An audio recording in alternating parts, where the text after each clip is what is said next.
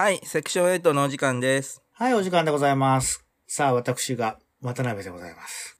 あ、そ私が川崎でございます。あ、私が川崎でございます。どうしたの急にサザエさんみたいになっちゃって。いや、喋ってたのに。喋ってたのおに。魚加えたドラ猫追っかけそうななんか雰囲気でしてるけど大丈夫？本当？で見たことある？お魚くらえた猫。あるあるある、テレビで。実際でよ。あ実際ではないね。あの、昔トリビアの泉でやってたら、あ、のやってたね。カツオぐらいまでだったっけ？あの、それぐらいまで行っちゃうと、ねその場で食べちゃうっていうのを見て、ああ、なるほどって思ったことある。いや、懐かしいね。そんで、あれでしょ？あなたがさ、追っかけてんのは、まあまあまあ、お魚くらえたドラ猫ではなくて、アカデミー賞でしょ？そう、アカデミー賞も、ここ、十、何年だ ?15 年ぐらい追っかけてる。あ、そうなんだ。意外に、あれだね、小学生の頃とか追っかけてなかったんだ。それの、そ、だからさ、地域差ってもんがあってさ、うん。俺の小学生の時はね、まだシネコンがね、なかったの。まだアカデミー賞が存在してるみたいなことも入ってなかったのか。そっちの見えなことが。ん？シネコンがないから、映画は単館の映画館しかやってなかったから、シネコン？そんなに数見れなかったの。シネマコンプレックス。どういうこと？え？シネマコンプレックスだよ。何それ？俺知らないそれ。ん？普段、りょうたが見に行ってる映画館のこと。複合体。昔って映画館ってさ、うん。せいぜいスクリーンが2個で、うん。なんか、下手すれば一日中、その一つのスクリーンで同じドラえもんならドラえもんは朝から晩まで。単館っていうのは一個、一個のスクリーンで一個になんかあの客室があって、それで回してるところで、コンプレックスは、ふもっと複合体の、もうい、要するに4個も5個もいろいろスクリーンがあってとかそういうことね。だから、りょうたが IMAX でスター・ウォーズ見た品川の映画館、何倍だったっけ？あそこって多分10個か9つあるでしょ、スクリーンが。うんそれをシネコンっていうの？シネマコンプレックス。え、じゃあ俺、アマゾンプライムとかで見るときも、ものすごい数の映画の中から選んでるから、あれも、シネマコンプレックス？いや、あれはストリーミングサービスでしょ。ああ、それは違う。まあ、あのー、今、シネコン？まあ、あれも一種のシネマコンプレ、あー一種って言っていいのかな？まあまあ。ちょっとわかんないジャブ入れたら数が、数が、ちょっと動きが困ってるね。いや、でも、その、シネマコンプレックスっていう概念がひょっとしたら21世紀の中頃終わりには、うんその、あの、アマゾンプライムとかネットフリックスっていうのに同義になっててもおかしくないぐらい、今、はいはいはい何がコンプレックスって言ったら、まあ、ストリーミングの方になっちゃってるよね。昔は、うん一つの映画館で9つも10個も映画が見れるってものすごく複雑だったのよ。はいはいはいそんなのありえなかったから。はいはい。アメリカもそうじゃん。うん。基本アメリカも単館だったから。まあだけどさ、俺はもう、生まれてこの方、あんまり単館の映画館っていうのをむしろなんか見たことがないぐらいな感じかもしれない。人生で。渋谷は単館の映画館多いよ。本当？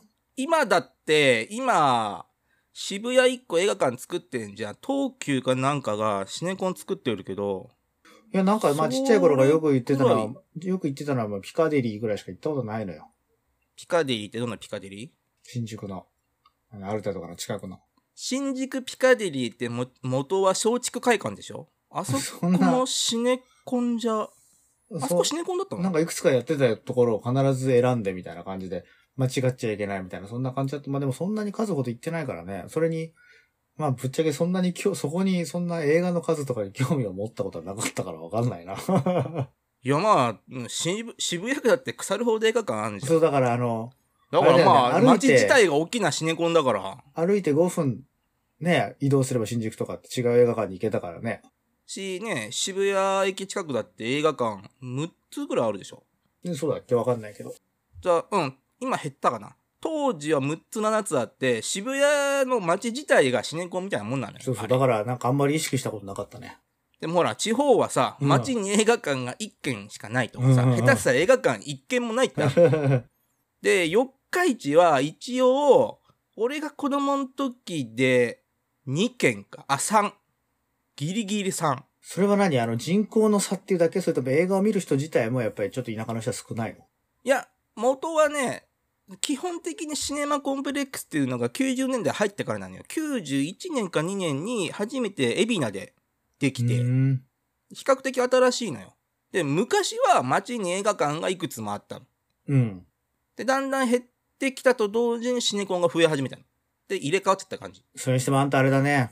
なんか映画が好きだとか言って、なんか演技が好きだとか、なんかそういうことじゃなくても、映画にまつわることならなんか、映画トリビア評論家みたいな、どっちかってそんな感じだね。いやいや、俺、言って、生きてたもん、その時代。ギリギリ。そしてあなたも生きてたよ。だけどそう、いや、そうだけど、そんな関心をさ、持たない人が多くない？いや、持つんじゃない多分、うちら世代だと、もうシネコンの方のイメージが大きいけど、ちょっと30代の後半とか40代前半行ったら、まだ単館の映画館の思い出が強い人残ってると思うよ。もう俺生まれて初めて意識したわ、その、英語の単数形と複数形を日本人が意識しないようになんか、映画館の単数形も複数形も俺も今まで意識したことなかったわ。複数形、まあ複数形か。うん。ちょっと驚きだったね。ちょっとその視点で世の中のちょっと見てみようかな、今度。いや、すえ、い やもう見れないと思うよ。だってもう、単館の映画館がほとんど残ってないかあ、ら。そうか。なるほどね。じゃあちょっとアカデミー賞の話に戻りますが、さあ今年もですね、今年もじゃない、今回もアカデミー賞についてね、評論家カズ川崎さんが語るという回なんですけども、今日は特にどのエリアについて語っていただけるということなんでしょうか？今日はね、あの、まず最初にね、あのー前回ジョーカー見るって、うんうんおつなりさんがはいはいはい。その、そのちょっと感想を最初に聞いてから、はいはいはい。今回の本題に入ろうかなと思うんですけど、はいジョーカー見た？薄く見ましたよ。薄く見た？はいはいはい。とは？全部見た？全部見たけど、なんかご飯食べたりとかしながらね。ああ。え、どうだった？ジョーカー。なんか、ちょっと壮大に随分作ってますね。それはだって、ほら、俺の言う、あれじゃん。あれ、ジョーカーの視点だからさ。ああジョーカープロデュースだから相談になるんだって。そうそうそう、だからちょっと、俺の知ってるジョーカーの感じもするんだけど、なんかいろいろこう、なんだっけ？あの、結構最初から殺人とかね、そういう感じの悪いやつで、なんかお悪いやつになったというよりは、なんか割と、割ともち元から悪いやつなのかな？元から悪いっていうか、まあ、なんていうか。まあ、その毛はあったって感じのキャラだけどね。あとコメディアンっていうのさ、うん。そこだ、そうだったの？っていう感じがした。ん？コメディアンとは？ん？ん？どういう意味それ？いやいや、なんかその、なんていうの？そのピエロというかさ、うん。あ、それでジョーカーなのっていう、なんかわかんないけど、なんかほら、普通のティム・バートンのバットマンを見ていた時はさ、なんか最初に出てきた時別に普通のやつだったみたいな感じがして、それがなんかあの、緑の液体に使って、なんか、肌が壊れるみたいな感じになって、それでなんかこう、俺はジョーカーだみたいに言い出したみたいな、そんなイメージを持ってたんだけど、うん。なんかそうじゃなくて、あ、コメディアンだったの、ルーツは、みたいな、そういう、ちょっとこう、自分、自分が勝手に抱いていたジョーカー像とはまた違う感じがして、へーっていううん。感じで、ね、うん。なるほどねっていう。あと、ブルース・ウェインとかね、いろいろそういうところも、ちょっとこう、設定が、なんとなくこう、意識してるところとは、ちょっと違うような感じがして、違うアナザーストーリーみたいな感じがしつつ、うん。なんかまあ壮大に悪いなっていう感じを、こう、み見て、面白かったですよ。であの壮大さもさ、うんなんか、ね、信用できないよね。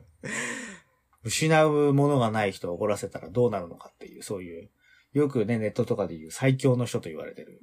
そういうことだよね。最強の人を作り出すのは世の中の社会そのものだからさ。うん。だからどっちが悪いんだろうねって話にもなるのよ。その、要はさ、自分たちがならなかった可能性のゴンゲが、うん。ジョーカーっていう存在だと思うのよ。うん。だかだそれに対して周りの人たちが熱狂するっていうのは、うん。最後さ、こうみんなが集まってジョーカー称えるじゃん。うん。まああれも本当かどうかわからないんだけど、うん。うん。そういう世の中の仕組みっていうのは、のこう、ジョーカー側の視点から言ったらある意味うまくできてて、とても理にかなってる世界だけど、うん。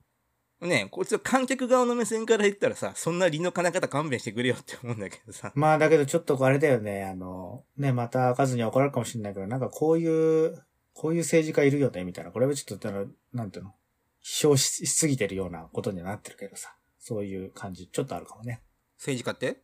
ん？ん？政治家ってどういう意味？こう熱狂するというかさ。なんかそういう、なんかそういうさ、不遇な感じが売りみたいな、そういう、ちょっと机上の空論じゃないですか、みたいな。ちょっと、ちょっと政治家っぽいようなイメージも持った。あ、ジョーカーに対して。うん。自己プロデュース録っていうのは、どのバージョンのジョーカーだって、群を抜いてると思うのよ。ティム・バートン版だってそうだし、うんクリストファー・ノーラン版だってそうだし、それこそ原作のジョーカー、今回のジョーカーにしても、なるほどね。政治家になれなかった人だ人がジョーカーになるような気も、うん。今回のジョーカーで見ててしてさ、うん。なんだろう、その、対なんだよね。バットマンって存在とジョーカーの存在はついてさ、アンパンマンとバイキンマンがついであるようにさ、うん。うん。どっちかがいないと、どっちかがいられないのよ。ジョーカーがいないとバットマンだってゴッサムシティにいられないし、うん。バットマンがいないとジョーカーだってゴッサムシティにいる意味がないしさ。うん。まあだからあれだよね、ティム・バートンじゃない、あの、あの時に、俺とお前が同じ穴の無地だなみたいなこと言ってたね、そういえば。そうそうそう。で、今回はさ、あのーバットマンとジョーカーの血縁があるかもしれないって匂わしてんのよ。うんうんうん。あれね、一応、はいか監督の裏設定で、うんジョーカーと、ジョーカーのお母さんか、うん。と、バットマンのお父さんは肉体関係本当にあったんだって。へえ。で、ああの部分に関してはジョーカーが合ってるの、主張は。なんかあれだね、なんか、そこまで行くとちょっと、こう、ちょっとちっちゃい話のような感じもしちゃうよね。の？そこまで言ったら話が大きくならない。だって、そのジョーカーの後にはペンギンだっているだろうしさ、うんトゥーベースだって出てくるだろうし。いや、そうだけどさ、なんか別になんかお金持ちの人たちの親戚関係で争ってるっていう、なんか街、街全体を巻き込んでこういうバットマンが出たから悪が湧き出てきたっていうのもなんかちょっとこう、あ、家族のうちは揉めねみたいな、なんかそういうような、もう勘弁してくれよみたいなちょっとちっちゃい話に俺は感じちゃった。家族の内輪もめはスーパーヒーローあるあるじゃん。スーパーマンだってそうだし。あれだからちょっとそう、バットマンにはそういう要素があんま感じてないっていうか。バットマンだってもともとは両親死んだからってのがあるから、ある意味家族の内輪もめっちゃ内輪もめだいや、そうだけどなんかジョーカーと血が繋がってるっていうのがあったら、俺はちょっとなんかこう、はいはいはいっていう。2歩ぐらいだからそこで、つ、対の存在が際立つんだって、やっぱりこのい、やいや、そうだよ。だから、それは好きな人そうなんでしょだけど、俺はその、バットマンっていう人が街からこう出てきて、その街にそういうジョーカーという人がやっぱこう、そういう存在が出てきたから、こういう存在も自然発生的に湧いてくるねっていうような方が、俺は好きっていうことなんかな。別にそれは悪いとは言わないけど。いや、俺の感想としてはね。それはもうなんか散々今までのシリーズでやったからもういいかなとは俺思うけどね。ティム・バートン版とう、ん。クリストファー・ノーラン版、あとドラマ版、きゅ60年代のドラマ版っていうのが散々やったから。そうそう、だからや、だからその制作人としてとか、そういうもので新しくって意味ではそういうことなのかもしれないけど、まあ俺としてはそこの設定がいじられると、ああ、なんかバットマンもちょっと内輪っぽくなったなっていうふうに俺は思ってしまうっていうことで別に言い悪いじゃなく俺の好みだけど。あのアメ、アメリカのコミックの設定って合ってないようなもんだからさ。知ってなんぼなんだよね。なんか毎回変わるじゃん、あれ設定。そうね。勘弁してほしいんだけどさ。まあそこはね、そのクリエイターの度胸の大きさと、読み手側の寛容さっていうのを全面的に信頼してるからやれるっていう表わだよね。あれ日本からしたらちょっと信じられないよね。ああいうのって面白いね。著作権とかそういうところを含めてなんかすごくうるさそうな国だからいろいろなんかこう、どこまで変えていいとかなんかそういう、ここはこうするとかいろいろすごい契約があるんだろうね、きっとね。いや、あれ著作権簡単だよ。会社が持ってるから。あ、本当？だから、いくらいかようにも、会社が OK いかようにもできる。だから、ちょっと揉めるんだって、後で。でも会社が持ってるって言っても原作者とかそういう人はなんかないの？あるけど、あれは著作権会社が買い上げてるから、なんか、そういう契約になってる。うーん。一応、原作でクレジットは出るけど、だからハリウッド版とか日本の作品とかでもなったらどんどん変わっていくかもしれないわけでしょアンパンマンとかだってハリウッド版アンパンマンとかやつは実はバイキンマンと親子だったみたいなそういう。ああ、そういう意味の、それはあんまり原作関係ないよ、著作権的には。あの、えっ、と、本案件か。あななんて言うんだっけ、正確に言うと。なんか、新しい解釈やってどうのこうのっていうのはあんまり著作権と関係ない。うん、なるほどね。関係ないけど、じゃあね、例えば、ワンピースでさ、うん。エースとルフィが兄弟って設定じゃん、あの、今んとこ。うん。でも別のバージョンでさ、兄弟じゃなかったらさ、ちょっと多いって思うじゃん。うんうんうん。結構反発くると思うんだけど、はいはいまあ、あっちはまあそこそこ受け入れられそうな感じ。じゃあその受け入れられるか受け入れられないかの塩梅を調整しながら、新しい解釈として出していくわけね。し、今回は DC の、まあ、マーベルも DC もそうなんだけど、うん。マーベルってあるじゃん。アイアンマンとかスパイダーマンの。うんうんあそこ出版社が映画会社持ってんのよ。で、自分たちが原作権利持ってるキャラクターを自分たちで映画化してるの。うん。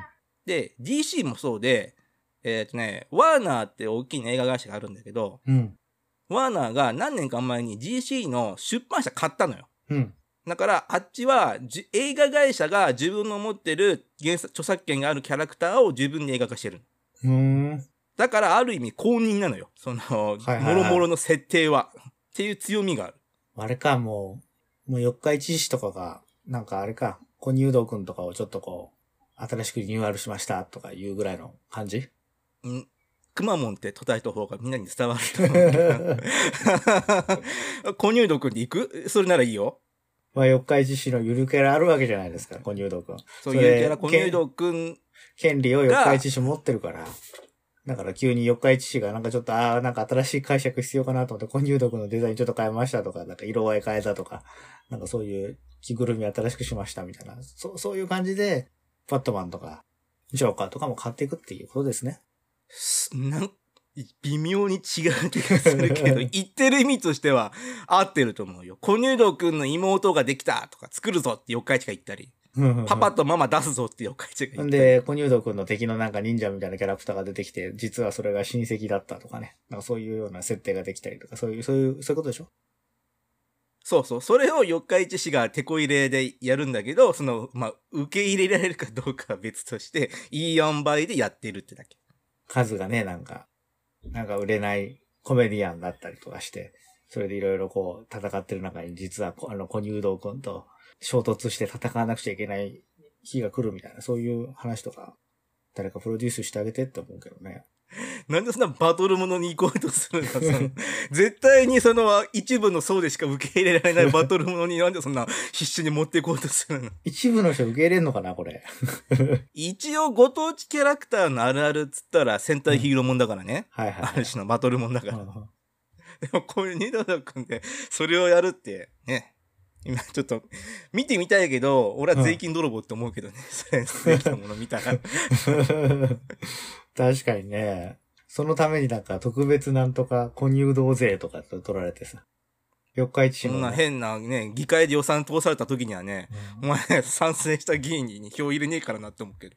所得税の中でなんか、四日市市だけ住民税1%上げるから、小入道くんの発信をしていくってなると、ちょっと腹立つかもしれないね。正当な発信してくれたらいいけどね、急に映画作るぞとか、ヒーローもんやるぞって言い出したらうざけになって思うけど。んで、まあちょっと変なで脇にジョーカーそれちゃった。はいはい。ジョーカー。いや、わけ、それ、失礼なわけにそれだけどさ、はいジョーカー、他はなんかある？あ、あの、気づいた？あのー信頼できない語り手。あ、これは数から聞いてたから、なるほどね、と思いながら見てた。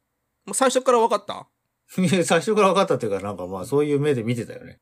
一応最初もね、突破締めであるんだよ。信頼できない語り手って分かるポイント。うーん。なんかカウンセリング受けてたじゃん。うん。なんかジョーカーが、その、それ話しましたよねって言ったけど、カウンセラーが聞いてないって言うじゃん。はははなんかね、もう本当にあ、あの辺からおかしいの。ね、この、なんか、あと、なんていうの？あれじゃない？なんか、年齢とかさ、年齢。なんだっけ？その辺もなんかよく、どこまで本当ですかっていうような感じがしない？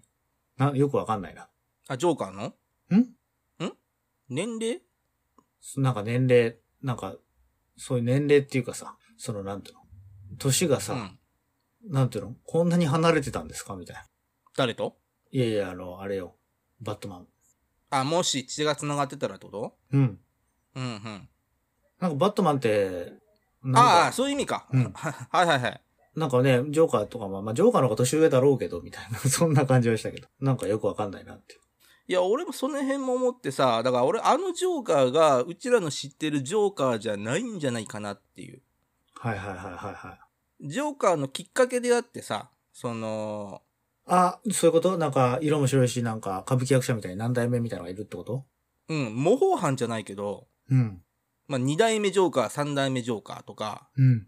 で、そもそも、あれ、ジョーカーのプロパガンダ映画だと俺は思ってるから、うん。うちらの知ってるあのジョーカーね、タンクに落ちたジョーカーが、うん。あれを監督、脚本、制作したって考えると、うん。タンクに落ちてジョーカーになったっていうのはちょっとあれだから、ああいう風にした方がうん。かっこいいからと思って作ってる映画だと俺は思ってる。あのーじゃあ。本当の監督はトはいッド・フィリップスっていう監督なんだけど、俺はトッド・フィリップスが撮ったんじゃなくて、ジョーカーが監督したっていう映画だと思ってる。何言ってんすか？だかプロパガンダ映画なのよ。あれ多分うんかなり意図して、ジョーカーが映画作るんだったらこう作るだろうなっていう考えのもと作ってると俺は思う。はいはいはい。で、トッド・フィリップス頭いいし、多分そこまで考えてやってるから、うん。じゃなきゃね、あんな映画作れないよ。この世の中に。だから、あれ本当に全部信用できないんだよね。うんうんうんなんかね、ちょっと、某国の感じのテイストもあるかもしれないね。信用できないみたいうん、某国。なんだっけ、あのーボラットだっけ？ホラットだっけ？ボラット。ボラット？トッド・フィリップス、監督のトッド・フィリップスってボラットも作ってんのよ。脚本だったかな？なんか参加してて。な、な、な、ドットフリックス？トッド。トトッド・フィリップス。トット、ネットフリックスみたいになっちゃった。トット、ちょっと調べてみよう。確か制作参加しているのよ。ボラットに。あ、ずいぶん若い人なんだね。40代後半じゃない、うん、40代後半。いや、ボラットもほら参加してたってから、もうちょっと年いってんのかなと思ってる。ボラットってもうなんか、15年ぐらい前の映画だ。そんな前だっけ？違ったっけ？あ、あれだ。ここには、あ、ウィ原案か。ウィキには書いてないけど。あ、ボラット、なんか、あれだね。スタッフ、フィルモグラフィーの中の一つになってるね。原案で入ってるのか。だからストーリーの大まかなものを考えたのかな。すごいね。あのボラット。それがあるからさ、あのボラットのやった人が作るってことは、ジョーカーもそういうことじゃねっていう。うん、うん、うん、色は入ってるし、多分入れてるはず。っうん。うん。ていうか入れた方が面白いし。ボラット衝撃的だったからね。じゃあ、ボラットをジョーカーが作ったら、こういう映画になるみたいな感じ。俺俺の中じゃ確かに確かだから面白いし、だからそれはみんな、ね、うんその、現実世界のうちらがね、それは面白いっつってみんな見るし、賞だって撮るわって思う。に。うん、うん、でそこが怖いなって。うん。なんで怖いの？いや、要はさ、これ、プロパガンダ映画だからさ、それをみんながいっぱい見てさ、これ面白い賞あげようっていうのが怖いじゃん。あ、プロパガンダってこういうことなんだと思ってる。はいはいはい。まあでも、虚構の話じゃん。虚構の話だけどさ、ほら、警察が出たりさ、うん。軍が治安維持で出たじゃん。これ、うん上越にあたって。うん。虚構なのに。うん。虚構って現実を凌駕するなと思って。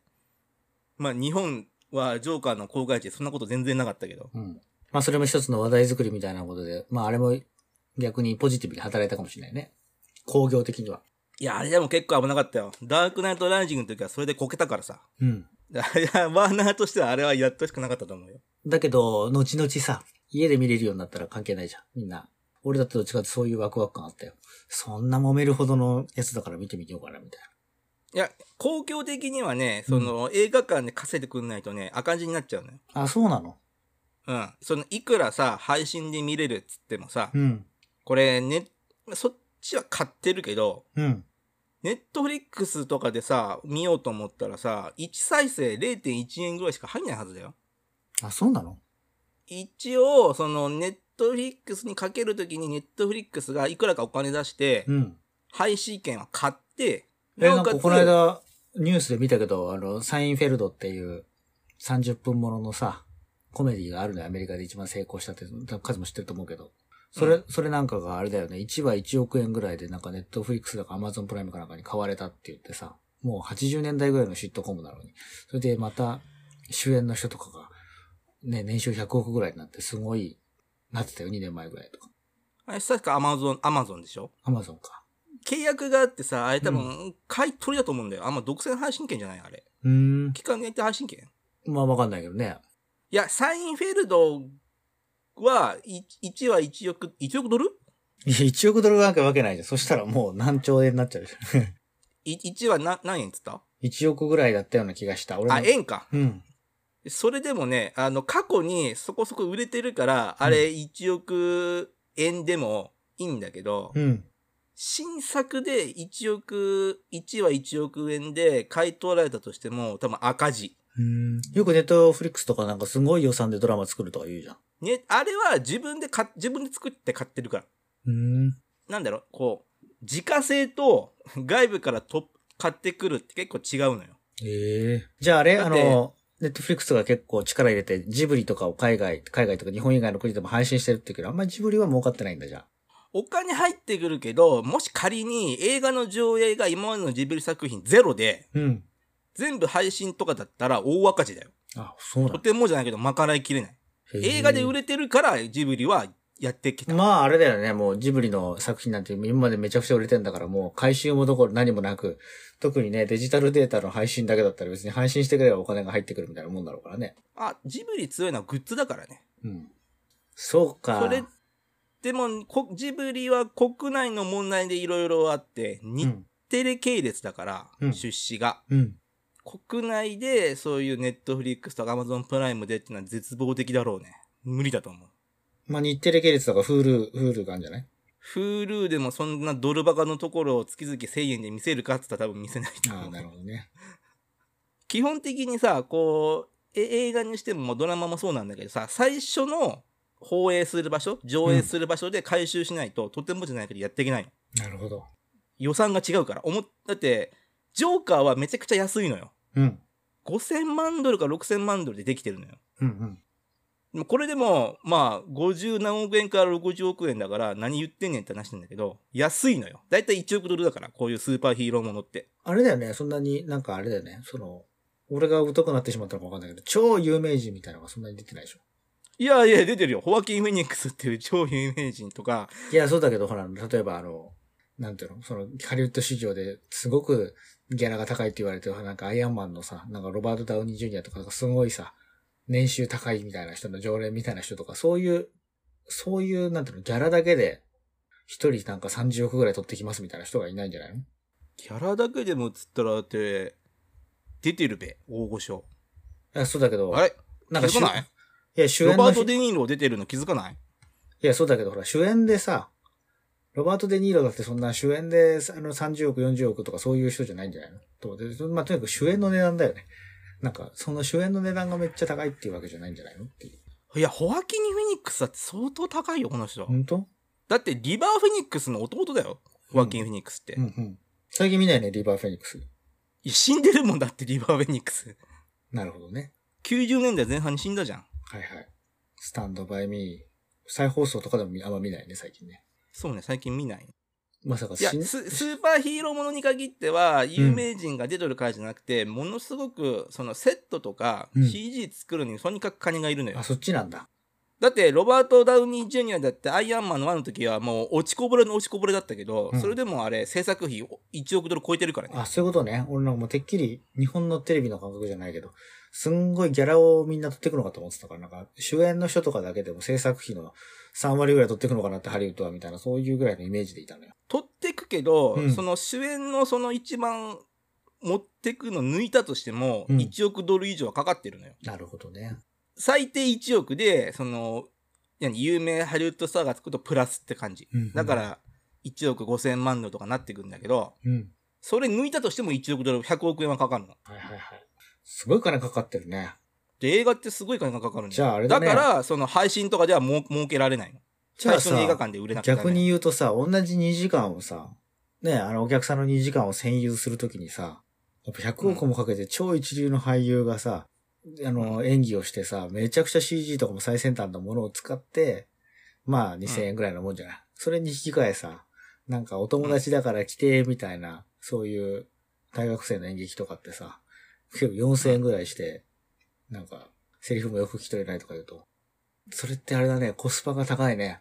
ハリウッド映画って。いや演劇と映画で比べたら、もともと違う、パイが違うから。いや、パイは違うかもしれないけど、ほら、あの、ただ一お客さんとすると、エンターテインメントという、と一括りにすると別にスマホゲームとか、映画とかテレビとか含めて全部やると、やっぱりこの、すごく、やっぱ何百億ってかけてるものっていうのは回収するだけのスキルがあって、あの、スキームがあって、あの、映画自体の制作予算は高いかもしれないけど、そんなすごいものをすごく安い値段で提供してくれてるんだなって今思った。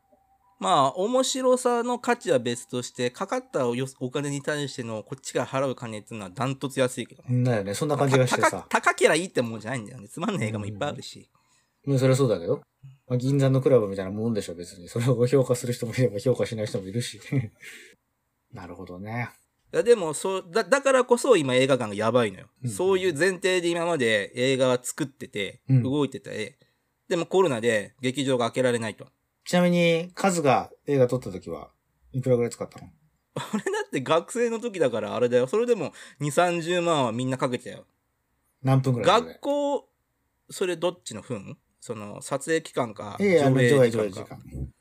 1時間前後。あ、それでもそれぐらい撮れるんだ。取れるっていうか、だってみんなノーギャラだけどね。役者ノーギャラ、スタッフノーギャラ、うん。で制作費もカメラのレンタルとか、もうどうし、もうこれをだけ買わなきゃダメだって衣装とか。基本的に全部みんな持ち寄ってでも30万ぐらいかかった。だからそれだけでもう、それ割る60だと1分5000円ぐらいはかかってるわけだ。まあ、その、本当にかかるべき人件費を入れるとそんなもんじゃないけど、実際にお金かかったやつだけ言うとそれぐらいじゃない？すごいね。で、これで半年とかで取るから、それだけ人件費考えるとね、じゃあだって、予算1000 100、万ぐらい本当はないと、まずいと思うけど。予算120億あって2時間の映画とかだと1分につき1億とかかけてんだから、もうそれはすごいよね。そうそうそう。で、このジョーカーもさ、うん。5000万ドルなのよ。うんで、これ格安なのね。うんさっき言った。だって、アベンジャーズとか2億ドルとかだからさ。すごいね。で、格安なのよ。うん。で、これってさ、その、まあ何でもそうなんだけどさ、こうう、出資した人、金額によってリターンが変わるのよ。うん。例えば、りょうたが100万円出資して、うん。俺が10万円出資したとするじゃん。なんかの映画にね。そうね。大ヒットしたけどさ、それはうんりょうたの方にリターンは多いわけよ。100万払ったから。だから、10倍多いってことでしょ？10倍俺より多いの。うん。でさ、もしさ、なんか、ヒットするかもしれない映画がさ、100万円で作れると。で、うん出資者募集してると。うん。したらさ、100万ぐらいだったら、じゃあね、頑張ったら一人でも払えるわけよ。そうね。で、当たったらボロ儲けなのよ。うん。けど、当たんなかったら100万丸々損なのね。うん。で、これもそうでさ、まあ、100まあ、格安でできるって話になって、うん。それだったら、その、ワーナーって映画会社単体でお金出した方がうん。儲かるじゃん。うん。けど、ワーナーがこのヒットするとは思わなくて、うん。3社ぐらいにね、出資求めてさ、うん。なんか3分の1しか出資しなかったのよ。あ、そうなんだ。で、蓋開けたらこれじゃん。はいだからさ、あの、大損なんだよね。悔しがってんだ。悔しがったでも単体でお金出したらまるまる返ってきたのに、うん。ひよって、そうちょっと3分の1しか出さなかったから、ねえ、そんなの、数に声かけてくれたら、ねえ、この間裁判で勝った太郎に、とりあえず150万ぐらいは払ったんじゃないの？ねえ、普段もう150万もし出資させてくれたらさ、相当返ってきたよ、俺。リターンが。わかるそれ500万ぐらいになって帰ってくるのかな？わかんないけど。もっとじゃない？もっと？わかんない。その、まあ、そんなに返ってこないか。元が50億円だからね。ビートあるもんか。どういう契約かわかんないけど。いや、笑っちゃうよね。そんな、なんか、ワーナーとか、なんかいろんな名前がある、なんか、カズ川崎とか150万とか、ちっちゃみたいな。どんな利権があんだこいつって感じだよ。でもまあ、150万以上のリターンはあるよ。はあ、いいね。だからね、これがちょうど、それがだから2019年度のアカデミー賞の、この、下手したら歴史的に最後になるかもしれない、うんこの華々しい映画の作り方うん。の最後の作品になるかもしれないジョーカーでした。じゃあ、渡辺さん、やべえっす。い、何や仕事の電話がかかってきた。日曜なのに。じゃあ、わーわー。わーわー言っておりますが、お時間ということですか？はい。わーわー言っておりますが、お時間です。えっと、全然映画の話しなかったね。今回持ってきた内容のやつ、はい。えっとね、一個もご紹介できませんでした。はい。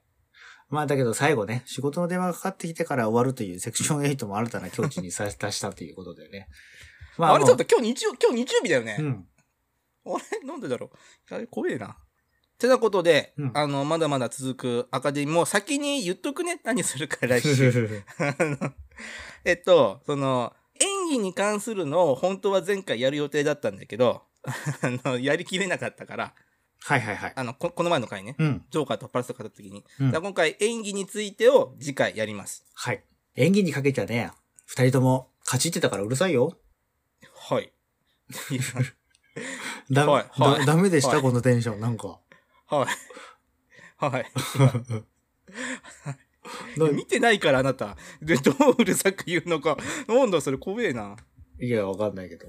ねかいやいや、まあまあ、川崎さんうるさいですよ。僕はうるさい。僕はうるさい。これ大好きだから。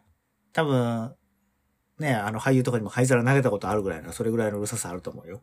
いや、あるある。ファイザーで、あの、紙、紙の皿投げた。俳優やめちまえば帰ろうって言ってね。やったやった。その話したっけ、俺。聞きましたね。そうそう。あの、みんな交代交代でやった。